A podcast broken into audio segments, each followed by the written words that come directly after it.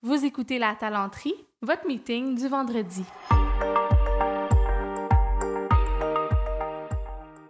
Bon vendredi, bienvenue à ce nouvel épisode du podcast de La Talenterie. Je m'appelle Sarah Jodoin-Houl, je suis la fondatrice de l'entreprise La Talenterie. Je suis aussi l'animatrice de ce superbe podcast où chaque semaine, on reçoit des gens euh, dans le monde du travail avec des parcours et des regards tous plus variés les uns que les autres. J'ai la chance de m'entretenir avec des experts semaine après semaine, puis je partage ça avec vous. Et cette semaine, c'est quelqu'un qui m'a été chaudement recommandé par Mélanie Grégoire de Brisson-Legris, que je salue. Mélanie, que j'aime beaucoup. Donc, quand elle me dit, il faut absolument que tu parles à quelqu'un, c'est sûr que je prends du temps dans mon euh, agenda pour découvrir cette personne. Et cette fois-ci, cette personne, c'était Michel Bondoc.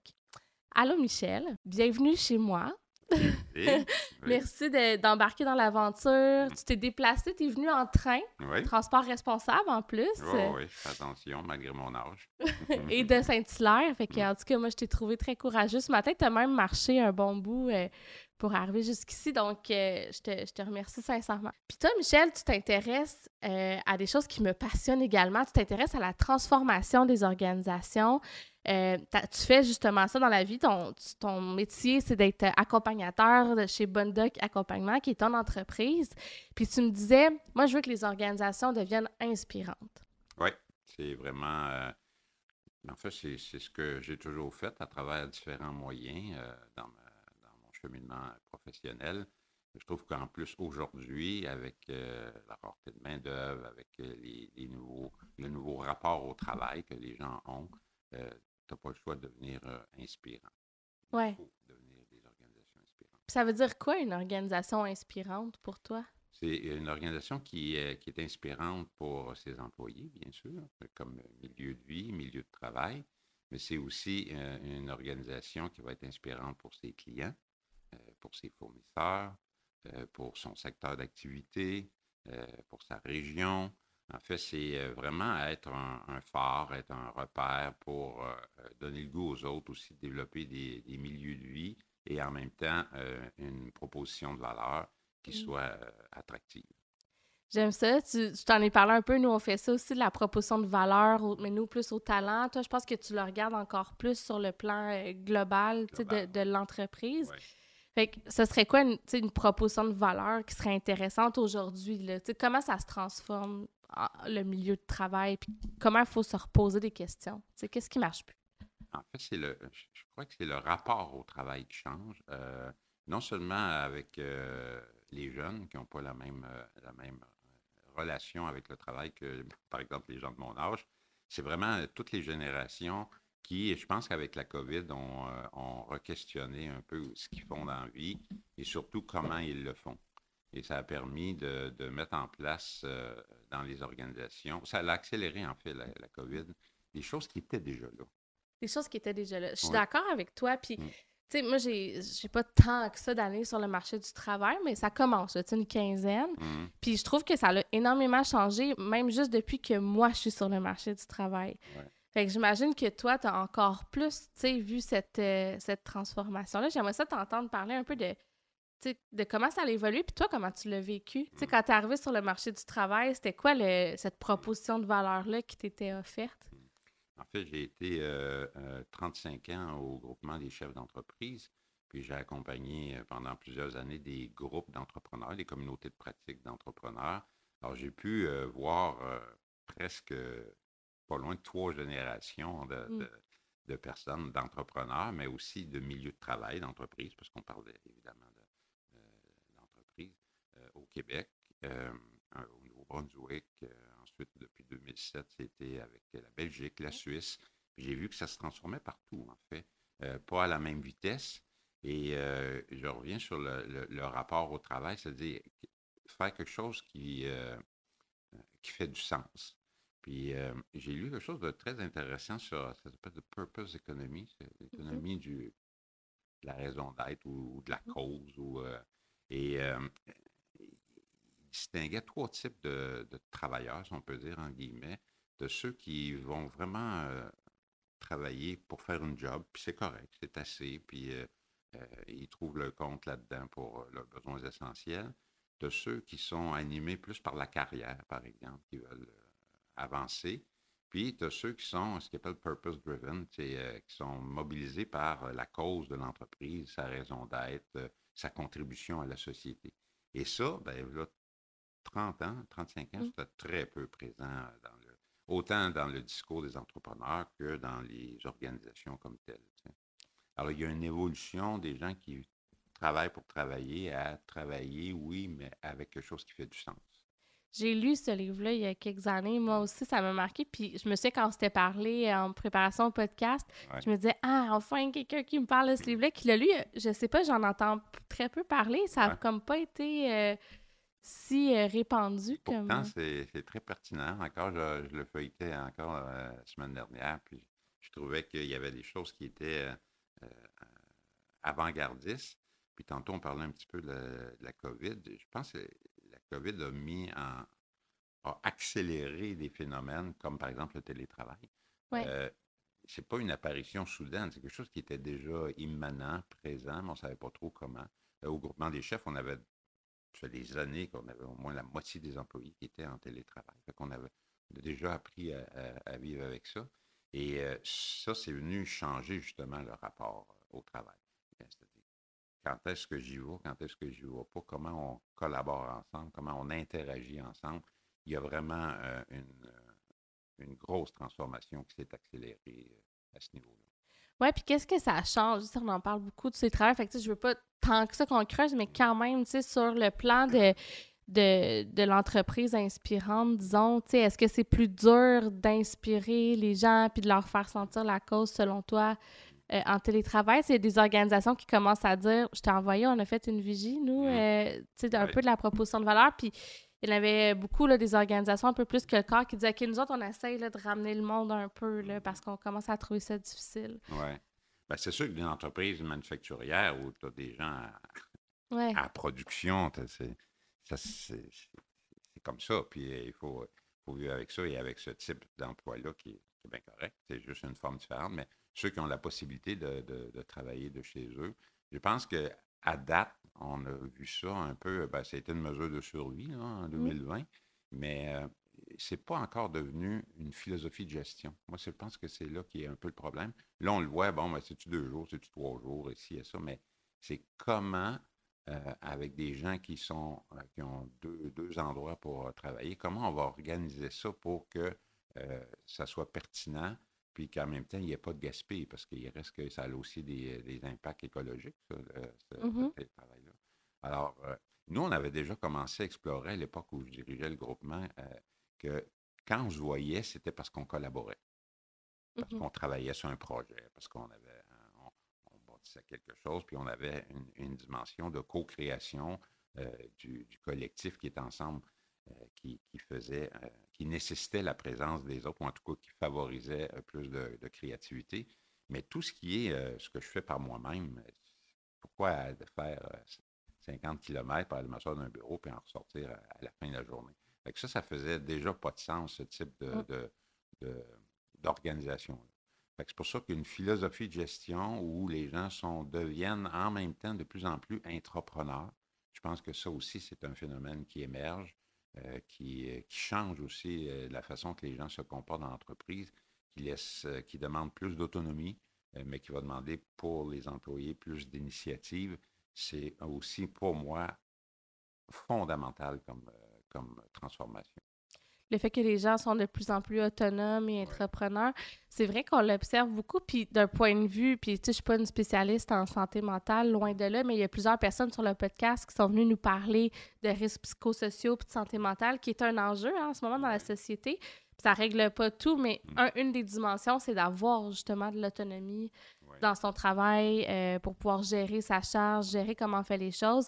C'est comme une bonne nouvelle sur ce plan-là. Puis sur le plan de la motivation aussi, quand on regarde euh, la, la, théorie de l'autodétermination, tout ça, l'idée d'avoir de l'autonomie, ça t'amène à être plus motivé.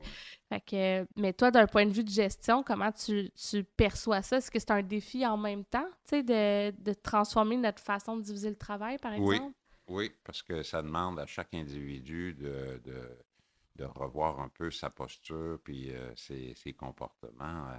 je m'intéresse aux, euh, aux, entreprises utilise le mot OPAL, le Teal Organization, qui, est, basé sur un livre de Frédéric Laloux qui s'appelle Reinventing Organization, dans lequel il y a vraiment une analyse de plusieurs entreprises à travers le monde, de toutes sortes de domaines d'activité, de toutes sortes de tailles.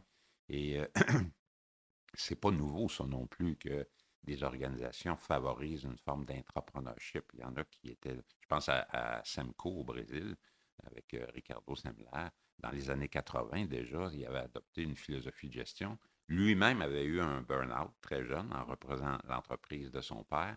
Puis il s'est dit, jamais je vais être capable de diriger une organisation comme ça si les autres ne euh, s'impliquent pas plus. Et il a développé toute une approche euh, d'autonomisation, de prise de décision en petits groupes ici et ça, comme chez Favi euh, en France, il y en a, y en a des, centaines et des centaines. Alors, c'était déjà là et la COVID a aussi accéléré ça, notamment par le fait du, euh, télétravail, mais par le fait aussi que les heures qu'on veut consacrer au travail, on en veut en faire moins, mais qu'elles soient plus productives. Et je pense que pour être plus productive, il faut être capable de décider le plus possible. Mmh c'est les décisions qui ralentissent une, entreprise ou le pas de décision. Oui, ouais, parce que pas décider, c'est décider, on le dit souvent. Puis, d'un point de vue, j'aimerais ça qu'on clarifie un peu c'est quoi de l'entrepreneurship versus de l'entrepreneurship. Mmh. Mais pour commencer, ouais, vas-y, veux-tu nous. Parce qu'en plus, tu as travaillé avec des entrepreneurs vraiment longtemps, fait que la nuance, elle est où? Ben, en fait, l'entrepreneur, c'est qu'il exerce son leadership ou sa capacité d'entreprendre ou son goût d'entreprendre à l'intérieur de, l'organisation de quelqu'un d'autre. Tandis que l'entrepreneur, c'est son entreprise. Mais on est tous entrepreneurs à quelque part, que ce soit dans notre vie personnelle, notre vie nous appartient. Là, on est des entrepreneurs. Mais quand on est dans, dans une organisation, c'est euh, euh, le mot qui est utilisé, c'est euh, entrepreneur. Mmh fait qu'un gestionnaire, par exemple, pourrait être plus comme un entrepreneur, à moins d'être actionnaire de l'entreprise ou que ce mmh. soit sa business. Oui. C'est pour ça que la notion même de gestionnaire euh, change, parce que si tu as, si as des gestionnaires qui sont embauchés pour dire aux autres quoi faire, puis les superviser, quand tu favorises une culture d'autonomie où les gens, tu prends pour acquis que tu les embauches parce qu'ils sont bons puis parce qu'ils sont capables de décider, bien, le rôle du gestionnaire, il change. Puis ça aussi, c'est une grosse transformation dans le rapport euh, au travail, le rapport entre les personnes. Puis le, gros biais, moi, que je trouve, qui euh, euh, c'est, que depuis 150 ans, avec la création, avec le phénomène de l'industrialisation, on a développé ce qu'on appelle le lien de subordination. Mmh C'est-à-dire que quand tu es un employé, quand tu t'en vas travailler dans une organisation, tu te subordonnes. C'est, du droit. C'est, fait comme ça. Mais il y a un, biais, il y a quelque chose d'un peu tricky là-dedans parce que quand tu dis je me subordonne, je me soumets, mmh euh, c'est un peu euh, le contraire d'entreprendre puis de prendre l'initiative. Fait que dans ça, euh, les organisations, les dirigeants et les employés vont devoir modifier la posture qu'ils ont par rapport au travail, puis ne plus être nécessairement dans un rapport de soumission, si on peut mmh dire, mais vraiment de collaboration puis, si je suis un entrepreneur, ça j'offre mes talents à une organisation. Ça fait aussi qu'on observe aux États-Unis, mais en Europe, qu'il y a de plus en plus d'externes oui, la gig economy ou l'économie des petits boulots qui Puis d'ailleurs, nous, ben, je reviens tout le temps à la vigie, mais c'est parce qu'on a tellement de sujets en commun, c'est comme on était fait pour parler ce matin.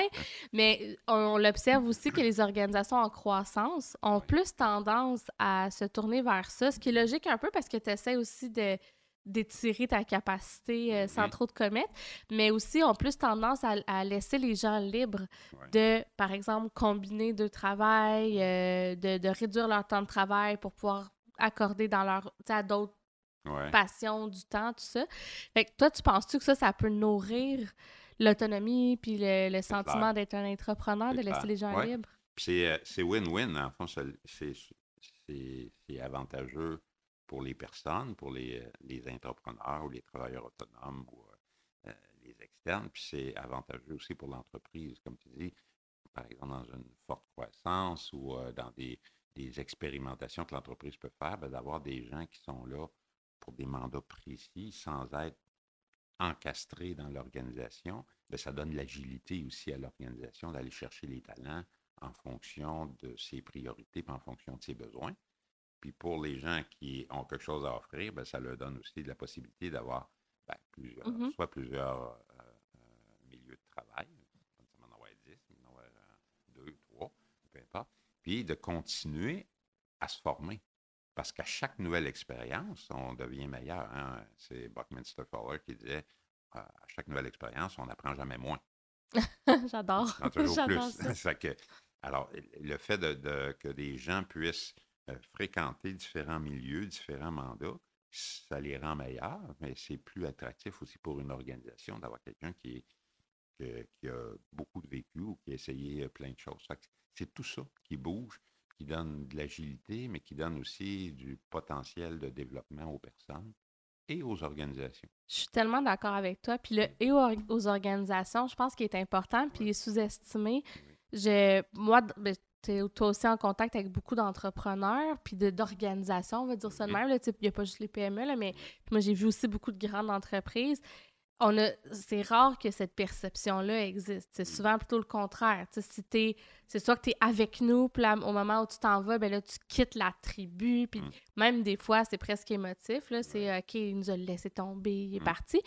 Pourquoi, selon toi, on n'est pas encore ouvert ou c'est pas quelque chose qui est comme euh, autant présent dans le marché, alors que justement, il y a une pénurie de talent, puis on a besoin de plus d'agilité que jamais? Mm. Qu'est-ce qui fait que ça bloque, puis qu'on se dit Ah, non, non, nous autres, on veut quelqu'un à temps plein, Mm. puis tu vas pas travailler ailleurs, là, ça Mm. va être épouvantable. là. Ouais. Ben, euh, dans certains rôles, certains postes, euh, peut-être que c'est pertinent, c'est utile, mais quand je dis que le, le rapport au travail change, euh, puis moi, c'est une de mes nouvelles convictions, si je peux dire, euh, c'est que euh, tout est temporaire. Mhm. Alors, et tout emploi est temporaire. Alors, euh, on peut se faire à croire qu'on va être quelque part pour la vie. tu sais, Puis moi, je connais des gens, des gens dans ma famille qui ont passé leur vie dans la même organisation. C'est plus beaucoup comme ça. Même, je suis Ben, un exemple, j'ai j'allais fait dire. 35 J'allais ans. dire, même toi, t'as fait ouais. un bout, là. mais, mais gars, c'est Ouais. fini. Puis euh, je, je rentre dans d'autres choses, puis euh, plein d'autres choses qui m'attendent dans le futur. Fait que euh, se faire l'illusion que c'est une famille, je ne crois pas vraiment à ça. Euh, on est dans une organisation pour créer de la valeur, pour contribuer à quelque chose, pour apporter quelque chose à la société. Puis ça dure un temps. Ce temps-là, ça peut être un an, ça peut être 20 ans, c'est pas. mais c'est temporaire. Puis quand quelqu'un quitte, ben, il y a des raisons aussi. euh, il y a des raisons personnelles, il peut y avoir des raisons organisationnelles. Mais en même temps, ben, si le. C'est ça que je dis toujours enjoy the ride. Mm. euh, le temps que tu es là, ben, fais le maximum, contribue au maximum, apprends au maximum, puis ça va être euh, gagnant-gagnant et pour la personne et pour l'organisation. Oui. Puis, tu sais, il y a quelque chose d'intéressant dans ce que tu as dit. Tu as dit, tu sais, je crois pas vraiment au fait qu'on est une famille. Puis c'est vrai que c'est beaucoup des choses qu'on entend. Là, Tu sais, nous autres, on est soudés, Mm. on est une famille. Puis le, c'est comme si euh, le sens au travail, des fois, ça, ça devient quasiment comme euh, le- le- la loyauté envers l'organisation, alors que c'est pas obligé d'être ça. On peut quand même avoir beaucoup d'engagement puis beaucoup de sens Mm. dans notre travail sans être euh, dédié envers l'organisation pour toute sa vie, là, Mm. tu sais. Ben, c'est sûr qu'il y a des gens qui vont plus chercher dans un milieu de travail euh, ça, euh, l'esprit Mm. de famille, si on peut dire, on peut appeler ça comme ça, ou d'appartenir à, à- un groupe, à un collectif, bon, plus affectif, je dirais. Ouais. Mais ce que je remarque aussi, euh, c'est qu'il y en a d'autres que c'est la cause. En fait, ce qui nous réunit, c'est pas tellement parce qu'on est chumé chumé, c'est parce que l'entreprise a un projet auquel on croit tous les deux, puis bon, on, est des- on fait ce bout-là ensemble parce qu'on on croit au projet ou on croit à, à- à la vision ou à la raison d'être de l'organisation. Je pense que ça, c'est ça soude plus en profondeur euh, autour d'une raison d'être, euh, autour d'une vision, que euh, juste les rapports sociaux parce qu'on est bien avec la gang qu'on a. Ben oui, parce Mhm. que si on n'est pas bien avec la gang, euh, on ne restera pas non plus. Mais je pense que ce soit sociale est premier. importante, Ouais, mais, ça. Mm. ouais, mais c'est comme une condition de succès de, Oui, c'est ça. qui est plus là. qu'un pl- but. Mhm. Ouais. Je suis d'accord avec toi. Puis on a parlé de, de- du fait que des fois, c'est un frein à, à l'organisation de donner de la liberté puis de l'autonomie aux gens. Un, parce qu'on veut les garder avec nous. Euh, aussi, des fois, on a peur que- qu'il y ait des erreurs qui soient faites ou des mauvaises décisions. C'est pas si facile que ça de déléguer quand tu es habitué de gérer. Qu'est-ce que tu dirais aux gestionnaires et aux entrepreneurs là, qui ont un petit peu de misère des fois à laisser aller euh, des décisions? Comment on fait ça? Ben, c'est pour ça qu'au début, on, on- on a évoqué la question que ça demande. C'est exigeant pour les personnes aussi de travailler dans des, des organisations. Dans le fond, les gens cherchent la liberté, mais une fois qu'ils l'ont, euh, il y en a qui paniquent un peu ou tout ça. Mhm. Fait que, il y a un questionnement sur sa capacité euh, à, à- d'une part, déléguer, mais je dis plus déléguer, moi je dis euh, distribuer OK? c'est distribuer les autorités. Parce que déléguer, c'est comme si je garde la main pour euh, me, me ramener ça euh, euh, chez nous. C'est comme si c'était quelque chose que je, te délègue temporairement. Distribuer, c'est que, par exemple, je ne sais pas, mais modifier le site web, euh, l'autorité, elle, t'est distribuée. C'est toi qui l'as. tu sais. Mm. Je ne te l'ai pas délégué puis je la reprends quand ça me tente. tu sais. Euh, Fait que cette philosophie de gestion-là, cette manière de fonctionner-là, euh, ça marche. Plein d'organisations qui le font à travers différents modèles et différentes appellations aussi. Mais ça demande, autant pour les dirigeants que pour les managers, tantôt je parlais des gestionnaires, de revoir un peu leur raison d'être dans l'entreprise, puis dire, ben, c'est peut-être plus exactement ça que j'ai à faire euh, pour euh, le bien de, de l'entreprise. Alors, ça demande un cheminement personnel, puis la première personne à qui ça le demande, c'est le dirigeant. Mhm. Puis j'ai eu le cheminement, j'ai dû le faire comme, comme PDG euh, au groupement. J'étais euh, PDG pendant 13 ans. Et euh, pour implanter cette philosophie de gestion-là, ces pratiques-là, ben, il a fallu que je me questionne aussi. tu sais, euh, Ouais. Ne serait-ce au début que de dire, ben, j'ai le plus grand bureau. Pourquoi? Tu sais, Puis finalement, j'ai plus de bureau du tout. J'ai transféré mon bureau dans mon sac à dos. Mon sac à dos qui est devenu mon bureau. Mais tu sais, de, de questionner les signes, par exemple, euh, les, les signes qui parlent dans l'entreprise, qui sont des signes qui reflètent des rapports de subordination. Fait qu'on a autorité sur les rôles, on a autorité sur ce qu'on nous est délégué, mais on n'a pas autorité sur les personnes. Mhm. Les personnes sont tous égales. Dans la vie, euh, en principe, les gens sont tous égaux. On n'est pas tous égaux au niveau des responsabilités qu'on a. Ça aussi, c'est une illusion de dire on, on est pareil dans tout. Puis il y, a- il y en a qui ont des complexités, qui demandent, ça te demande des types de, de- de compétences, puis tu travailles là-dedans, tu, tu le vois aussi. Fait que la rémunération, je veux dire, elle, a, ben, dans le passé, a beaucoup valorisé, entre autres, l'ancienneté. Aujourd'hui, on va beaucoup plus sur la contribution puis la complexité. Qu'est-ce que j'apporte vraiment de particulier dans l'organisation? Ouais. Oui, tu as raison, ça se transforme euh, beaucoup, puis euh, les, les structures à échelon, là, Mm. comme on appelait, c'est de moins en moins des choses qu'on va voir, à part dans certains milieux, là, comme les milieux syndiqués, Mm. euh, tout ça. Puis ça, souvent, c'est bien perçu par les, les employés à l'interne parce que, tu sais, c'est- juste aussi de reconnaître le niveau de contribution des gens. Ouais. Mais, tu sais, on- Le défi, c'est comment on l'évalue, euh, mais ça, Ouais. c'est un autre travail. Puis Ouais. Je pense que les avantages sociaux, tu sais, euh, par exemple, euh, les semaines de vacances et tout ça, ça, ça récompense justement l'ancienneté, la durée, puis le salaire, lui, il rémunère compétence ou la contribution ou la complexité. On dirait que ça s'en va un peu vers ces deux polarités-là.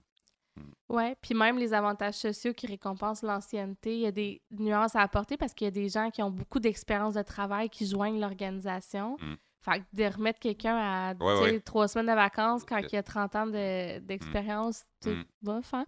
Ouais. Fait que oui, il y a ça aussi, mais euh, je veux rester un peu sur la, la difficulté de déléguer parce que moi, honnêtement, je le vis même, tu sais, Mhm. comme dirigeante, puis Mm. euh, comment on fait pour. C'est quoi les, les do's and don'ts?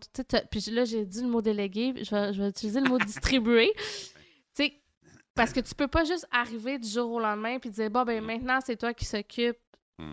exemple, du site web que tu as Mm. nommé tantôt. Fait que Mhm. comment on fait pour être sûr qu'on a les bonnes personnes en place puis qu'on est parce que les gens, des fois aussi, on, n'est tellement pas habitués à ça. Les gens ont tendance à revenir tout le temps pour valider, se faire valider. Il y a comme. euh, c'est exigeant pour les gens aussi de prendre l'initiative puis d'être imputable. là. Fait que c'est Ouais. pas tout le temps si facile. Qu'est-ce que tu dirais à-. Qu'est-ce que tu me dirais à moi comme conseil? Euh, J'accompagne euh, un- une entreprise euh, qui est d'un processus de relève, puis euh, que les parents ont fondé, puis là, c'est euh, deux enfants qui sont plus des enfants, qui, qui prennent la succession. On a fait un travail très, très intéressant euh, sur euh, qui ferait quoi. Mm. Parce qu'ils sont deux, puis là, euh, le père a des habiletés dans ceci, la mère dans cela, puis comment ils vont, vont prendre la suite. Puis au lieu de travailler avec des tâches ou des responsabilités, on a travaillé avec les décisions. C'est-à-dire qu'on a fait la liste des 25 prochaines décisions stratégiques à prendre dans l'entreprise. Que ce soit sur les marchés, que ce soit sur euh, les- euh, là où il y a des, euh, entreprises, des, usines, que ce soit au niveau du chiffre d'affaires, peu importe. Il y a des décisions à prendre. Fait que plutôt que de dire, ben, toi, tu vas faire ceci ou toi, tu vas faire cela, c'est cette décision-là, c'est moi qui vais la prendre.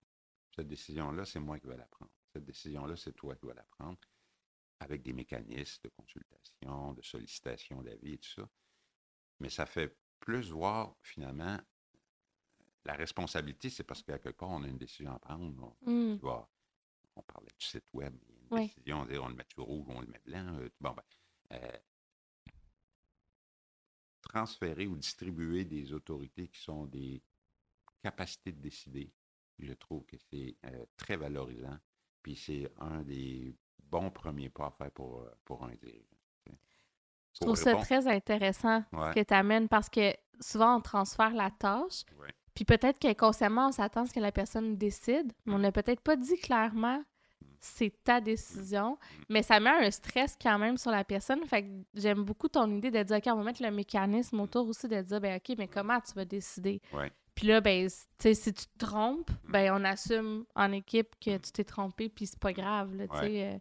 euh, si t'as fait Ben, ta, des job de consulter, puis de, Oui, c'est de ça. regarder les, les, les risques. c'est pas de dire euh, chacun fait ce qu'il veut une fois que la- l'autorité est distribuée. C'est pas, c'est loin du, du, du Mm. free for all. C'est plutôt l'au- l'autorité, ça inclut la responsabilité, hein, puis l'imputabilité aussi devant les autres.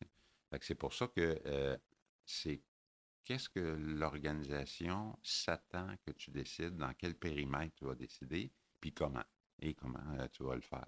C'est pour ça que la, la notion de euh, sollicitation d'avis, que Frédéric Laloux parle dans, dans le livre Reinventing Organization sur le advice process en, Mhm. en anglais, moi, je, je trouve que c'est un magnifique outil parce que ça t'oblige à aller chercher au moins deux avis sur la décision que tu vas prendre.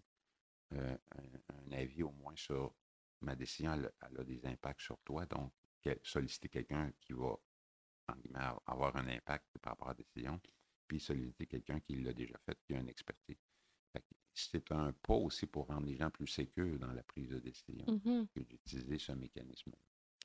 Ouais, puis j'imagine que c'est pas toutes les décisions qui ont la même implication. Fait que peut-être que pour prendre une décision euh, de dépenser 2 millions de dollars, on aura un mécanisme de validation un peu plus Oui. long.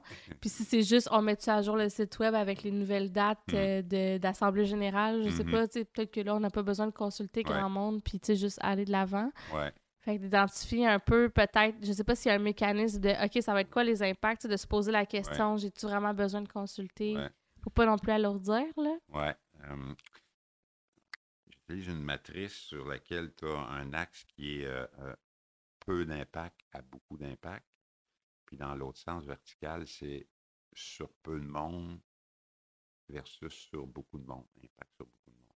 Fait qu'il y en a un qui est dans la durée, puis l'autre qui est sur le- les personnes. C'est sûr qu'une décision qui a de l'impact sur beaucoup de personnes et qui a de l'impact sur le long terme de l'entreprise ne sera pas la même qu'une décision qui a de l'impact sur peu de personnes et peu sur la durée aussi. Fait que là, tu as un registre de décision que la personne elle peut prendre par elle-même sans nécessairement faire le tour de l'entreprise pour euh, solliciter. Fait que c'est ce genre de choses-là qui est rarement clair dans les entreprises. Ouais. Comment on décide? puis où on décide, puis qui qui décide? Puis les enjeux sont souvent là, c'est que les décisions sont mauvaises ou sont tout simplement pas prises parce que c'est pas clair. Et c'est là que ça remonte aux dirigeants parce que là, finalement, ben, la pression va, va, par en haut. Puis ben, on, se retrouve à, défaire le travail qu'on essaie de, faire, de, rendre les gens plus imputables. Puis est-ce que toi, tu l'as expérimenté, tu sais, fait que ça, quand on l'implante dans une organisation, puis qu'on s'en va plus vers une organisation libérée ou au mm-hmm. moins, euh, mm-hmm. plus d'imputabilité, euh, est-ce que est-ce que c'est toujours positif quand c'est bien fait ou est-ce qu'il y a des cas où les gens aimaient mieux comment c'était avant, puis mm. pas se poser autant de questions, puis avoir moins de pression? Il y en a. quand on parlait des trois types de travailleurs, là, ceux qui sont euh, orientés sur le faire ma job, les, ceux qui sont plus carrière, puis ceux qui sont plus euh, orientés sur la contribution, la raison d'être, ben, il y a des types de personnes qui, euh, ça les intéresse pas vraiment d'être dans un milieu comme ça. c'est là que ta culture doit être bien précisée, bien définie pour recruter les gens qui fitent avec ça. Alors, tantôt tu parlais de la proposition de valeur aux employés, ça fait partie de ça. C'est de dire, ben, chez nous, si tu viens chez nous, c'est comme ça que ça fonctionne, c'est comme ça qu'on décide. Fait que là, ben, tu restes ou tu pars, puis tu fites ou tu fites pas avec ce, type de culture-là. Mmh. Est-ce qu'on peut moduler ça en fonction des intérêts des gens? C'est-à-dire, j'ai quelqu'un dans mon équipe mmh. que elle, je le sais qu'elle veut pas prendre mmh. l'initiative. Pour la, vraie vie, là, je, donne, un exemple fictif. fait que là, pour respecter ça, ben, je l'encadre vraiment, puis elle, ne prendra pas de décision, mais sa collègue à côté, c'est quelqu'un qui, qui a envie de se développer puis de se mouiller. Fait qu'elle apprend. Est-ce qu'on peut faire ça ou est-ce qu'il faut comme avoir un point commun de dire non, non, nous, l'organisation est comme ça. Mm. Puis si tu ne fites pas, ben, tu meilleure chance ailleurs. Ouais, c'est ça. je, je, pense que oui, ça peut cohabiter, mais avec des limites. Euh, c'est puis là, dans l'autre extrême, tu as, la personne qui, mettons, qui ne veut pas décider ce que tu dire. Mais tu peux avoir aussi à l'autre extrême la personne qui décide toute seule puis qui fonctionne un peu comme un, comète perdue dans l'espace. ça aussi, c'est pas mieux. Mmh. C'est pas ça, parce que euh, ton territoire de décision, il s'emboîte à l'intérieur d'un département ou à l'intérieur d'un cercle. Puis il faut que ça, ça se tienne ensemble. Alors, c'est ni trop euh, je me fais dire quoi faire, ni trop je fais tout à ma tête. C'est quelque part entre les deux. Puis c'est là qu'on commence à, parler d'un de, certain niveau de, conscience des impacts de ce que je fais. Alors, euh, puis plus ce niveau de conscience-là est, élevé dans l'entreprise, quand je parle de conscience, là, je parle pas de, de, de dans l'espace, là, ouais, c'est ça. C'est vraiment, euh, est-ce que je suis conscient que quand je fais ça, je contribue à ça, mais aussi j'ai ces impacts-là? Et plus il y a de gens dans l'entreprise conscients des impacts de leur travail ou de leur équipe ou, de, ou même de leur entreprise, que leur entreprise fait bien dans la société, plus ça c'est allumé, je dirais, cette conscience-là, euh, plus ça fait une entreprise forte. Parce qu'on est mobilisé par euh, aussi par prendre soin de l'entreprise, par un prendre soin de l'équipe, par un, prendre soin des clients, parce qu'on est plus conscient de ce que ça fait si, si on, joue mal notre rôle. Oui, puis là, ça revient un peu au sens dont tu parlais tantôt. Puis le livre dont, que tu as évoqué, Purpose Economy, c'est. L'auteur, c'est qui? C'est Aaron Carter, c'est ça? Euh, on le retrouve. oui, OK. On le retrouvera, puis je le mettrai dans les notes de l'épisode. Son nom m'échappe. Euh, mais lui, il identifiait trois styles, trois niveaux d'impact qu'on peut avoir. sais, ça peut être comme individu, mais je trouve aussi comme organisation. Donc, il y avait le niveau, puis là, c'est flou dans ma tête, mais il y avait le niveau, l'impact sur des individus. Fait que, par exemple, dans le système de la santé ou un accompagnement one-on-one, il y avait l'impact sur des organisations. Fait que, tu sais, toi puis moi, on est plus dans ça, tu sais, on travaille avec des organisations. Puis il y avait l'impact un peu plus au niveau, tu sais, social, politique. On travaille sur des, systèmes à encore plus haut niveau. Moi, je, le trouve intéressant, ce modèle-là, puis je me dis, ça pourrait être bien aussi de, de l'avoir en tête pour voir à quel niveau est-ce que l'organisation contribue? Ouais. Puis est-ce que ça fit avec de, la façon que les gens ont envie de contribuer aussi, à, à la société? Ouais. Euh, euh, oui, c'est très intéressant. Ben, ça fait partie d'être conscient d'eux. Ouais. Notre organisation, elle, elle- elle apporte ceci ou elle, a ça comme, euh, comme impact. C'est pour ça que euh, dans, dans les, les organisations que j'accompagne, une, une des premières choses qu'on fait, c'est de définir la raison d'être. tu sais. Raison d'être, la vision, la mission, puis l'ambition. C'est quatre affaires différentes qui sont souvent très mêlées.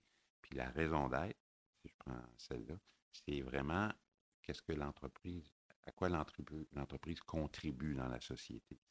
La vision, c'est un peu ce qu'on veut devenir. La mission, c'est quelles sont les capacités stratégiques de l'entreprise. Puis l'ambition, ben, c'est on veut devenir gros comment, ben, on, veut, on, veut, on veut combien de chiffres d'affaires? On, on est plus dans le, puis, euh, bon. Puis t'as pas nommé les valeurs, tu souvent dit mission, oui, vision, ben, c'est valeur. l'autre d'après. Ah, c'est l'autre d'après. Fait qu'il y y a ça, puis après ça, tu as les engagements euh, euh, ESG. sais, euh. Fait que c'est un- une charte, c'est un travail. Je, l'ai fait la semaine passée avec une organisation. Là, on a tout passé. c'est différent. Puis sur une page, tu as vraiment ce que j'appelle l'étoile de l'organisation.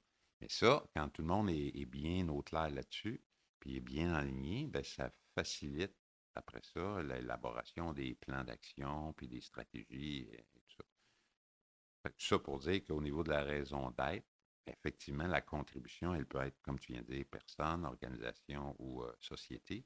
Puis d'en être conscient, je trouve que ça, ça rend l'entreprise plus attractive, justement. Ça contribue à sa proposition de valeur. Puis souvent, et les gens en ont une, mais elle n'est pas consciente, elle n'est pas nommée. Mm.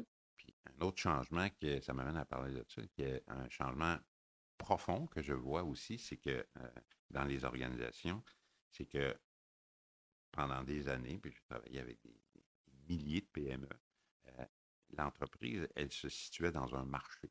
Nous autres, on, on fabrique des sites web. Je reprends cet exemple-là. On fabrique des divans. bon, je suis dans le marché des, des, des- meubles. Ou dans le mar- Puis euh, ce qui change, puis notamment, là, les jeunes ont un apport intéressant là-dessus, c'est que l'entreprise n'est plus seulement dans un marché, elle est maintenant inscrite dans, la, so- dans une société. Alors, elle est de plus en plus consciente que ça dépasse sa contribution, son impact, son influence dépasse un marché donné, soit le marché, peu importe. Mhm. Puis elle est aussi s- en, société. Puis en société, ben, ça peut être dans une région euh, donnée, ça peut être dans un, dans un secteur d'activité beaucoup plus large que ce que, qu'on tentait de faire ce qu'elle fait. Puis ça, ben, d'être conscient qu'on est, l'entreprise elle est dans une société, dans, elle, elle s'inscrit, ça devient aussi une façon d'être plus responsable, puis plus grand acteur. Oui. Aussi, plus grand acteur. Puis pour moi, l'emploi, c'est un facteur de, de- de paix sociale, puis de prospérité. Mais quand tu es conscient de ça aussi, ça rend encore euh, le, le respect pour les entreprises encore plus grand, je trouve. Ouais, puis les, les gens s'attendent de plus en plus. Il y a le baromètre d'Edelman, entre autres, là, qui mesure un différent niveau de choses, dont euh, la confiance des individus envers, mettons, les politiciens, Ouais. les organisations. Mhm. Il y a un niveau de confiance qui est quand même élevé, tu sais, envers les entreprises versus euh, ce qu'on pourrait s'attendre par rapport à des institutions publiques, par Ouais. exemple. Ouais. Puis il y a même des attentes de grandissantes euh, que les dirigeants puis les entreprises se positionnent sur des enjeux sociaux qui ont rapport avec euh, leur champ d'activité. Ouais. Puis les employés aussi veulent travailler pour des entreprises qui reflètent Mhm. leurs valeurs. Fait qu'il y a vraiment comme... Je suis d'accord avec toi qu'il y a une transformation du, du rôle peut-être de l'entreprise comme acteur social. Ouais. Mais en fait, je pense qu'il a toujours été là. Le rôle n'était pas euh, conscient ou pas assumé. Mm. Puis là, ben, ça se passe parce que l'entreprise a toujours été un acteur social. hein, tu sais, euh, pas toujours positif, mais euh, tu sais, euh, et là, c'est plus, c'est plus conscient, plus a- affirmé aussi. Puis, euh, on parlait d'entreprises inspirantes, tu as quand même des modèles là-dedans aussi, comme euh, on pense à Patagonia. euh, Ouais, ouais, actuellement- c'est le top du Ouais, top ouais, d'inspirant, là. mais oui, c'est ça, Oui. mais qu'est-ce que ça fait, une entreprise de même inspirante? Ben, ça donne un peu l'honneur pour d'autres organisations de dire, ben, sans aller jusque-là, ben, nous autres aussi, on pourrait faire notre part, comme euh, les chaussures Tom's, par exemple. Ouais. Tu achètes une paire, puis quand tu achètes une paire, tu finances une paire pour des gens dans, des pays qui n'en ont pas. Alors, c'est des modèles d'affaires qui sont business. Il faut que ce soit rentable, mais il faut que ce soit sain, mais aussi plus que ça. Il y a, mmh. comme un, plus qui est apporté. Des fois, c'est pas évident. On est dans une entreprise qui, qui donne peut-être pas cette impression-là, mais il faut le regarder. Ne serait que l'emploi, par exemple. Une contribution là-dessus. Ou à son secteur d'activité, faire évoluer son secteur d'activité parce qu'on on est bon là-dedans, on, fabrique telle affaire d'une manière super. Bien, on contribue plus large qu'à son secteur, on contribue à quelque chose en société qui va qui, va, euh, qui nous tire vers le haut aussi. Oui, puis ben, on le sait, l'économie est composée euh, de PME puis mmh. d'organisations euh, qui génèrent de la valeur pour la société, pour les mmh. humains qui y travaillent, puis tout ça. Ouais. Puis, dans ce que tu nommes, il y a quelque chose qui me, qui, ça m'évoque, c'est mmh. que je trouve que, puis je veux ton opinion, c'est très personnel, c'est zéro scientifique. J'ai l'impression que les différences entre les entreprises à but lucratif, corporations, là, pas corporation, mettons les entreprises à but lucratif et les OBNL mm. est de moins en moins marquée, ne serait-ce que dans la proposition de valeur au talent, dans comment on gère la rémunération, les avantages sociaux, la division du travail, mais aussi comme dans cette volonté d'avoir un impact mm. aussi. J'ai l'impression que c'est plus le modèle de financement qui, qui reste quand même différent. Mais qu'est-ce que tu en penses de ça? Euh, euh, je suis d'accord aussi. Euh, quand j'étais au groupement, le groupement, c'est un OBNL, puis on, travaillait, nos clients, c'était des privés, puis on a fait affaire des projets avec le gouvernement et tout ça. Puis euh, cette euh, distinction-là, il y en a toujours une, c'est la propriété, la différence. C'est que l'OBNL appartient à, ses membres ou à ses, sociétaires, puis l'entreprise appartient à soit mm-hmm. à des investisseurs ou à un propriétaire ou une propriétaire. Euh, mais au, niveau du milieu de travail, ça se ressemble, euh, je pense que ça se ressemble de plus en plus effectivement. Ouais. Ça serait-tu parce que justement le sens mmh. prend tellement d'ampleur que ça c'est arrivé dans les entreprises, puis les OBNL mmh. copient des fois des pratiques pour devenir efficientes parce qu'il y a quand même des besoins, parce que c'est tough aussi pour les OBNL de survivre, d'aller chercher du financement. Faut quand, il y a comme un aspect de rentabilité, j'ai l'impression quand mmh. même. là. Oui, euh, c'est sûr. Euh, un peu inspirer l'autre euh, dans, ses pratiques, dans, ses, dans sa philosophie de gestion et tout ça. C'est une bonne remarque. c'est vrai que juste du point de vue de l'emploi, aller travailler au privé ou aller travailler dans nos BNL et tout ça, bon, il y a des choses qui vont se ressembler de plus en plus, mais en même temps, par exemple, le fait d'avoir une raison d'être claire mmh va, va, plus faire pencher d'être une OBNL ou être privé. Euh, hmm. Oui, des notions de culture. Dans ton. Là, je regarde parce que tu as, pris le temps de d'identifier 15 axes sur lesquels tu trouves que les, les, organisations doivent se transformer ou sont en train de se transformer. Puis tes deux les, ces 15 axes-là, tu as mis deux colonnes. tu dis ce que les employés recherchent donc, ce que les entreprises doivent offrir. Mm. Fait que je le trouve super intéressant. Si tu mm. me permets, on pourra peut-être mettre un lien pour le partager euh, dans, les notes de l'épisode. Puis on a quand même évoqué plusieurs choses, tu sais, dans notre conversation euh, sans, sans, le regarder là, étape par étape. Puis une des choses que tu nommes, puis tu en as parlé aussi, c'est le côté impact, tu sais, que les, entre les employés recherchent de plus en plus. Là, on a parlé de sens, de contribution sociale, mais le côté impact social en matière d'équité, diversité, inclusion, en matière même de, de, d'ESG ou de mm-hmm. durabilité, c'est quelque chose que tu as mis aussi dans ton modèle, puis j'aimerais ça t'entendre parler de ça. Pour toi, comment ça ça change, tu sais, au niveau des attentes des gens. Mmh. C'est-tu si présent que ça? C'est-tu juste les jeunes? Mmh. Qu'est-ce que tu en penses? Euh, ben, les jeunes poussent ça pas mal, puis euh, c'est bien correct. Euh, c'est parfait comme ça. Puis, vous grandissez dans des réalités très différentes de celles de, par exemple, des gens de mon âge. je regarde ma petite fille de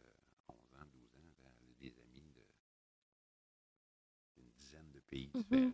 Euh, là, où elle vit, euh, c'est pas la même affaire que moi euh, dans le Saint-Louis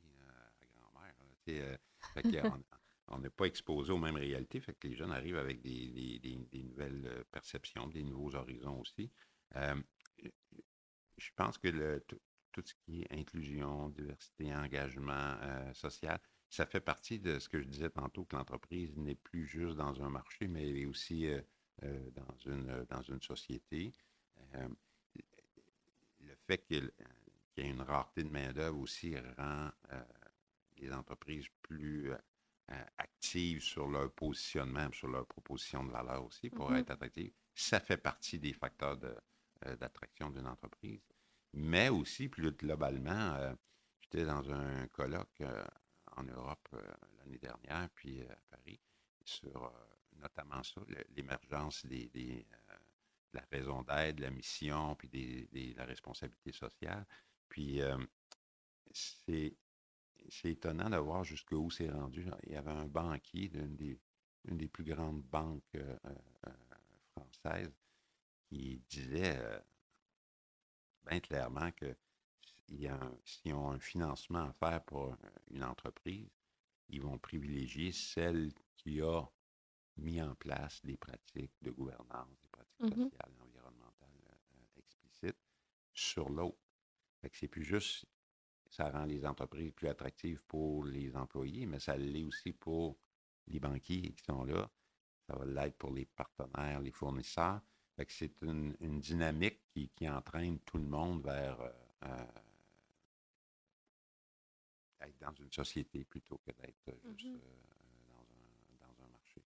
Puis, une chose qui s'en vient, qui va arriver ici dans quelques années au Québec, c'est le triple bilan c'est déjà, euh, ça a déjà commencé en Europe. Ils sont un peu plus euh, avancés là-dessus. Euh, à chaque année, une entreprise fait un bilan financier mmh audité. Le triple bilan, c'est que ça va obliger les entreprises à la fin de l'année, non seulement de faire le bilan financier, mais aussi de faire un bilan social et de faire un bilan environnemental. Fait que ça ne sera plus un, nice to have. Ça va, ça va devenir une obligation tranquillement. Je pense que ça va prendre quand même une couple d'années avant que ce soit comme ça.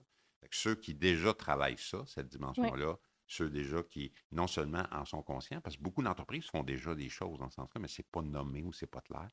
Mais commencer à noter ça pour le mettre en valeur dans la proposition de mm-hmm. valeur employée, mais aussi, effectivement, plus tard dans le, dans le bilan de l'entreprise, ben, ça va faire un atout de plus. Puis on parlait d'organisation inspirante ça va contribuer aussi à ça. Oui, on a, sur le podcast, on a, on a reçu plusieurs fois des gens qui travaillent en durabilité, puis ça, nous, ils parlaient, ben, toi, tu dis triple bilan, nous autres, ils disaient soit triple bottom line, qui est la mm-hmm. même chose, mm-hmm. ou triple indice de rentabilité.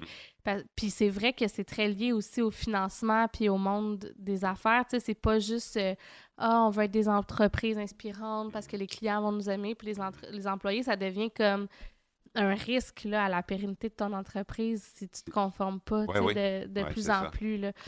Ouais. Puis le, le, côté ESG qu'on parle, le côté équité, diversité, inclusion, l'aspect social en, fait partie. Fait que mm-hmm. ça mm. va être vraiment intéressant de suivre comment ça va se transformer. Puis mm. souvent, on a l'impression que c'est juste les grosses entreprises, à cause justement qui sont cotées en bourse, puis que là, ils commencent à être un peu plus évalués. Mm. Mais les grandes entreprises, leurs fournisseurs, c'est des PME. Mm-hmm. Tu sais, euh, donc, euh, les acteurs avec lesquels ils interagissent. Euh, exactement ça. Oui, il y a des attentes. Il y a une forme d'interdépendance aussi. Un autre aspect dans ton fameux modèle à, 15 axes que j'aime beaucoup, c'est tout l'aspect de de genre de travail qui est donné. Fait que, tu parles, par exemple, de mandats diversifiés. Mm-hmm. On en a parlé un peu tantôt pour parler d'être capable d'aller dans d'autres organisations, mais tu penses-tu qu'il faut aussi transformer un peu la division du travail puis arrêter d'avoir des rôles aussi comme cadrés? Qu'est-ce mm. que tu penses de ça? Euh, c'est clair, clair. Euh, euh, la majorité des entreprises aujourd'hui fonctionnent encore sur le modèle de, de Taylor c'est-à-dire, quand les, usines Ford ont commencé à faire des, autos en série, il y a eu une division du travail qui s'est faite dans l'usine pour euh, ta, C'était le même modèle qui a été répliqué dans les bureaux. Fait les bureaux, c'est des usines, mais avec du papier. Mmh. Mais, la logique d'une chaîne de production. Euh, euh, puis, alors qu'aujourd'hui, on est beaucoup plus en réseau. on interagit avec toutes sortes de monde, sur toutes sortes de projets, avec toutes sortes d'autorités et toutes sortes de décisions à prendre. pour moi, c'est clair que euh, la notion de poste va de plus en plus diminuer et va, euh, la notion de rôle va émerger de plus en plus. Et euh, la différence entre les deux, c'est que généralement, dans une entreprise, tu occupes un poste. C'est pour moi, directeur RH, mettons. Puis dans ce modèle-là, c'est que tu peux occuper plusieurs rôles. Mhm. Donc, tu peux avoir des contributions dans différentes réalités de l'entreprise et non pas nécessairement essayer d'avoir toutes les compétences d'un poste donné. C'est pour ça qu'il y a des postes, puis on l'a vécu euh, au groupement à l'époque. Euh, je prends l'exemple du poste RH, Mm. justement. de- on l'a fractionné en rôles, puis on s'est retrouvé avec euh, huit personnes qui contribuaient à ce qu'on appelle le, le- le département RH Mhm. ou le poste RH.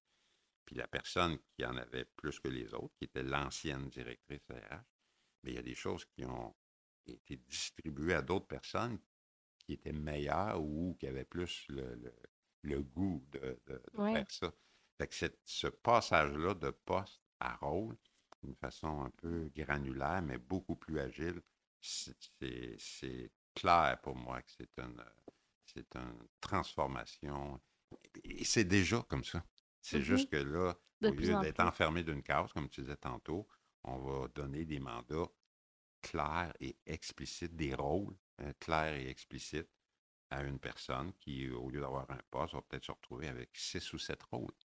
Et c'est là que la notion d'entrepreneur devient importante parce que la personne qui va avoir six ou sept rôles, il va falloir qu'elle les gère, ces rôles. Mhm. Il va falloir qu'elle elle gère son temps dans ces rôles-là. Il va falloir qu'elle elle gère sa- son imputabilité aussi dans ces rôles-là. Fait que ce fractionnement-là va rendre les entreprises plus agiles, va permettre d'aller chercher de la compétence dans des endroits que si ce n'est pas dans ma petite case, je ne le fais pas. Le- les rôles vont permettre ça. vont donner aux employés la chance d'expérimenter ou de développer des talents que s'ils étaient enfermés dans un seul département, ne pourraient pas. Puis, euh, ça va bonifier la compétence globale de l'entreprise. Moi, moi, ça, je crois ça, moi, c'est un des autres euh, gros changements qui, qui est en train de se produire. C'est pas, c'est pas une chimère, c'est, c'est déjà ça dans beaucoup d'entreprises. Oui, moi aussi, je, je l'observe. Puis souvent, la question qui est comme pas réglée ou qui est pas facile, c'est comment on adapte la rémunération Ouais. à ça. Fait que, tu sais, tu peux... euh, si, si les gens bougeaient pas, ce serait facile. Tu pourrais dire, OK, ben, on va créer des rôles hybrides, puis là, on va s'assurer que ça soit fair, mais le truc, c'est que ça peut évoluer, c'est l'objectif, tu sais, que ça évolue, puis de, de faire euh, avancer les gens en salaire, c'est une chose, de, de couper des salaires si les gens prennent moins de rôles, tout ça, ça, c'est comme toute une autre dimension. Tu penses quoi, toi, de cet On aspect-là? l'a fait. On l'a fait l'exercice. On a commencé en 2016 par fractionner les postes en rôles. Puis on s'est, comme on disait, on se pratique. hein, parce qu'on défrichait euh, pour nous. D'autres organisations l'avaient fait, mais chaque entreprise, c'est unique Mhm. en même temps. Puis on a touché à la rémunération uniquement deux ans ou deux ans et demi plus tard pour voir, dans la réalité, ça dit quoi, là, ça fonctionne comment, puis euh, ça génère quelle tension? Sais, ben, des- la tension, c'est ça de la comparaison. là. Ouais. Fait que- fait qu'on- on a pris un certain. Puis on a développé un modèle euh, qui était euh, euh, à, à l'époque qui était basé sur la notion de euh, complexité, de complexité des rôles. On avait défini un certain nombre de paramètres avec les équipes, avec les employés. On a fait ça euh, accompagné euh, évidemment par des experts là-dedans, mais le- les, les gens dans l'organisation ont été impliqués là-dessus pour être capable de mesurer la contribution euh, avec des- cette notion-là de plusieurs rôles. Il reste que tu as toujours un ou deux rôles majeurs. Tu n'auras pas 25 rôles de, de- de- quelques heures. tu sais. Ouais, ouais. Et La notion de rôle, c'est pour donner de l'agilité à l'organisation, c'est pour euh, mettre en valeur des talents qui, qui, euh, qui seraient sinon cachés. Moi, j'avais appelé ça la révolution des abat-jours. C'est comme, c'est comme ça enlevé des abat-jours sur la tête de- de- de- des gens, puis ils pouvaient plus euh, rayonner. Mais, euh, mais ce n'est pas, c'est pas une stratégie de, de- de- de- de rémunération, c'est vraiment plus une philosophie de gestion qui est, qui est encore là, qui est win-win pour l'organisation et pour les personnes aussi dedans. Et je Mais trouve... il faut transformer. Les organisations se transforment. On parlait euh, euh, dans une société plutôt qu'un marché, avoir une raison d'être. Tous ces changements-là, il faut qu'ils soient intégrés. Puis c'est pour ça que même la rémunération finit par y passer dans le questionnement. Mais ça va prendre des années. le, truc aussi avec la rémunération, c'est plus le recul. Parce que la rémunération, ça avance, mais mmh. de dire, hey, tu sais, parce que dans ta carrière, là, des fois, tu as, peut-être envie de, prendre moins large parce ben que tu viens d'être un nouveau mmh parent, puis c'est mmh typique, c'est pas tout le temps le cas, mais peu importe pourquoi. Fait est-ce que la rémunération peut suivre par en avant, mais aussi par en arrière, de dire que j'en prends moins, ben donc, mais il y a des aspects légaux aussi autour de ça. Fait que ça, moi, je pense qu'il y a quand même des défis à continuer à, faire évoluer. Puis je trouve ça vraiment fascinant parce que je suis d'accord avec toi que ça s'en va par là. Mm. C'est comme le bateau, il est parti. Mm. Puis ça, il y, a des freins, tu sais, mm. en chemin ou des bloqueurs ou des choses à régler avec les lois aussi qu'on a puis notre contexte. Mais. Euh, ça va toujours rester sensible parce que l'immigration est associée à, notre valeur, tu sais, en plus. notre valeur personnelle. Puis, je ne dis pas qu'il faut que ce soit ça, mais c'est ça dans l'esprit de, la majorité du monde. Donc, euh, c'est toujours sensible. Mais euh, le propos ici, c'est de dire est-ce que notre façon de rémunérer est en harmonie avec notre philosophie de gestion? C'est euh, plus ça la, question. Puis après ça, ben, il va falloir être créatif. Puis il va falloir être ouvert d'esprit aussi. Oui, je pense aussi. Fait que je trouve ça fascinant. Merci de t'intéresser à ça puis d'être venu le, partager avec nous aujourd'hui. J'ai trouvé ça ultra enrichissant comme, euh, mm. comme euh, conversation. Est-ce qu'il y a un autre aspect que je, qu'on n'a pas abordé qui te brûle là, avant que je fasse euh, la conclusion, que tu dis ah, ça, il faut absolument que je parle de ça, mm. sinon ben j'aurai une mauvaise journée? non, c'était, c'était un beau moment. Merci euh, je pense qu'un des points majeurs, c'est qu'on on est tous appelés à devenir des entrepreneurs de notre vie. Euh, on en parlait un petit peu, euh, un peu plus tôt. Puis je trouve que ça, ben, ça c'est directement relié au leadership. Parce que dans le fond, on est leader, on, est leader par entraînement, parce qu'on entraîne les autres à quelque part, parce qu'on a quelque chose à offrir je trouve que euh, les, changements profonds qui sont en train de s'opérer, je suis assez positif euh, de ce point de vue-là, vont amener à, le développement des personnes, mais le développement des organisations aussi vers quelque chose qui, qui pourrait être vraiment, euh, vraiment stimulant, inspirant. inspirant. Oui, avec les organisations inspirantes. Michel, où est-ce qu'on te découvre? Où est-ce qu'on te suit si les gens ont envie de te contacter euh, ou qui ont peut-être même des besoins dans leurs organisations qui disent Ouais, peut-être ça nous ferait du bien d'avoir un accompagnement. Ah, où est-ce qu'on peut te contacter? Euh, ben, ça peut être via mon profil LinkedIn. C'est pas mal là que j'ai concentré mes affaires. Je termine mon site web là, d'ici deux semaines, à mon avis, euh, devrait être en ligne. Le lien va être dans le profil. OK, parfait. Ben, d'ici à ce que ça sorte, euh, ton site web sera probablement en ligne. Mm. Fait que je mettrai le lien aussi dans les notes de l'épisode mm. et de ton LinkedIn et de ton site web. Merci encore de t'être déplacé. Euh, puis on se reparle. Euh, votre beau on se reparle certainement. Mm. Ben merci toi aussi. Bonne journée. de l'inspiration oui. c'est ça. c'est ça, c'est l'objectif. Merci d'avoir contribué à ça. Bye bye. Merci.